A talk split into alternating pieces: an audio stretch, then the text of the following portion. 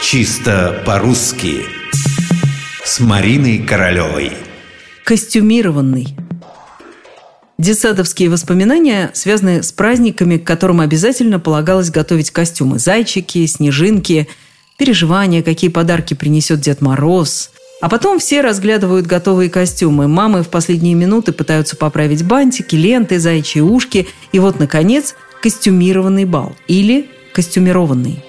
Вопрос непростой. Дело в том, что еще несколько лет назад я, не раздумывая, сказала бы вам, что правильно костюмированный – Такую рекомендацию давали абсолютно все словари. Более того, орфоэпический словарь под редакцией Аванесова полностью исключал возможность выбора только костюмированный, а костюмированный не рекомендуется, так же, как и костюмировать. Не рекомендуется.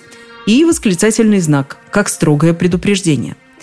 Однако мало кто, несмотря на все словарные строгости, придерживался этой рекомендации – Костюмированный бал, костюмированный вечер, костюмированный утренник. Так в основном все говорили. А на предложение произносить, как словари велят, костюмированный, фыркали. Звучит как-то странно. Да и вообще, кто так говорит?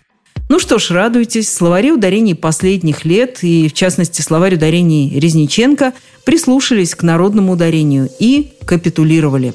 Они снова предлагают единственный вариант ударения, но уже другой – костюмировать костюмированный – Запомнить довольно легко, потому что вариант костюмированный все равно как был, так и остался экзотикой. Костюмированный. Костюмировать. Да-да,